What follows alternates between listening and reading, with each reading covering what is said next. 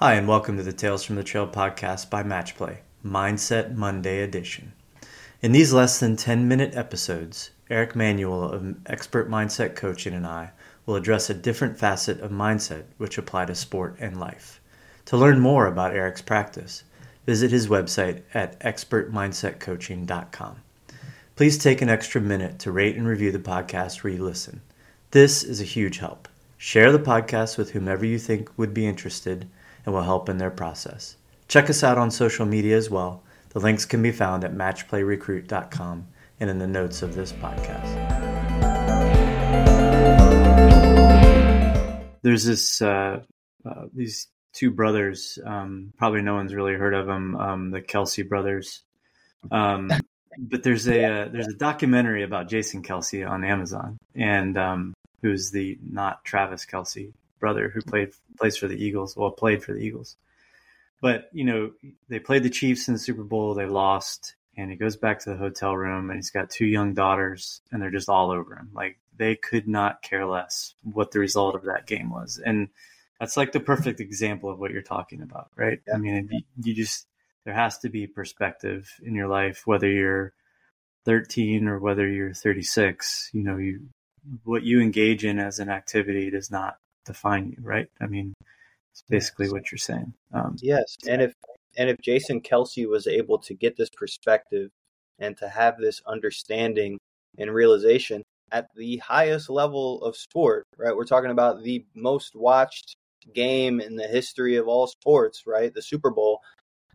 Then we can do it at the high school level or at the college level or you know whatever level you're at. Like if he can do it at that level, where the stakes are the highest, then we could do it at any level, right? Right. Uh, this is all very interesting because, like, I think so many kids like just hang their identity on on you know what they do, and like even you know as a recruiting kind of oriented sort of thing, like you don't get a call back from the college that you really are interested in, you know, and like you've dreamt about this college since you were seven, right? And that's that's that's a setback. That's a loss. Yeah.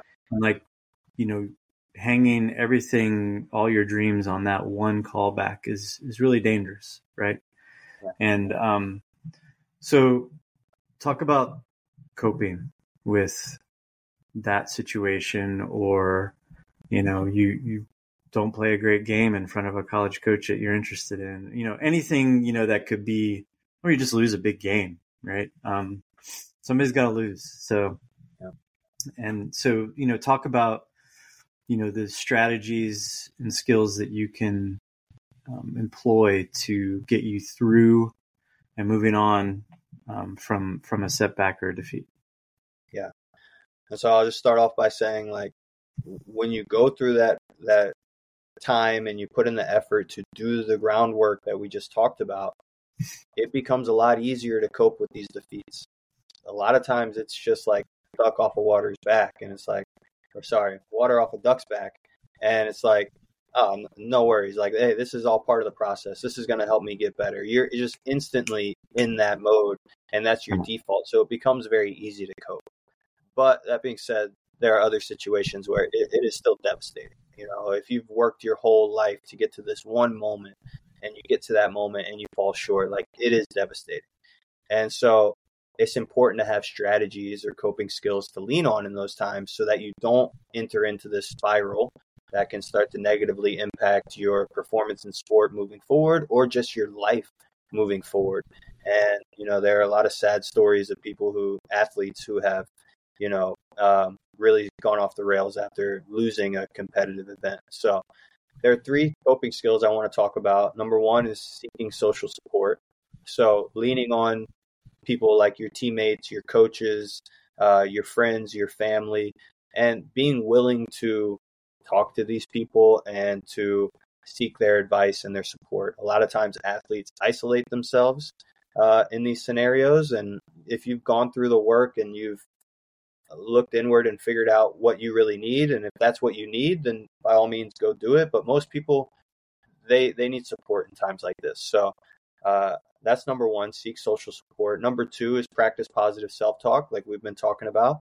You know what you feed grows and so you want to make sure that you're feeding your mind things that you want to grow and things that you want to see happen in the future. So uh, continue to build yourself up, be your own social support. That's what this positive self talk is, right? You're treating yourself with your inner dialogue the same way that you would want your teammates to treat you, your coaches to treat you. So you're being your own best friend in this scenario. You're being compassionate, right? And you're building yourself back up. You're also identifying the areas of the defeat or setback that maybe you did well. You know, if there are certain situations in the game, or, you know, you mentioned a soccer player who's playing in front of a coach and they looked really bad. Well, maybe they also looked good. You know, they're just because you looked bad in one moment doesn't mean you look bad the whole time. Like it's not always that black and white. So maybe you could focus on some of the areas that you did well that you might think the coach might be impressed with. Even if it's nothing that you did on the field, maybe it's the way that you communicated with him or how you looked communicating with your teammates and he's starting to get a feel of your um, like your teamwork and your leadership abilities, things like that. So um, you know, identifying the good things. And then the last one I'd say is uh, practice optimism. And so this is more about looking in, you could view it, you know, looking into the past or looking into the future, but essentially like what's the silver lining? You know, sure you got this setback, sure you're unable to uh, go to the school that you've dreamed of your whole life, but now what? You know, what's the silver lining now? What's the good thing? Because there's always something good. You know, no matter how bad it looks, there's always something good that you can pull from it as long as you're willing to search and find it, right? You look at something like COVID. There are some businesses, even though COVID was, you know, an international pandemic, a ton of people died, it was devastating for the world. There are some businesses that thrived during COVID. So they were able to find the silver lining and be optimistic and say, hey, even though the whole world is shut down and this is terrible for the economy, we can figure out how to turn this and make this into a positive. And this is like when you hear athletes say, that loss was the best thing that could have ever happened for me. It's like, what do you mean? Wait, hold on. What? How how could that be the best thing that's ever happened to you? Well, mm-hmm. when you practice optimism, you learn how to turn these things around and you learn how to see the glass as half full and make this setback something that can be advantageous for you. It's like falling back onto a trampoline and it shoots you forward, right? That's what optimism can do for you. But it takes creativity, it takes uh, problem solving, it takes being solution oriented and really trying to figure out, hey, what's the good thing? I know there's something good from this. What is it? Let me let me try to find it, right? Yep. So those three things, the social support, the positive self-talk and the optimism, those three things will help you so much uh, with dealing with defeat.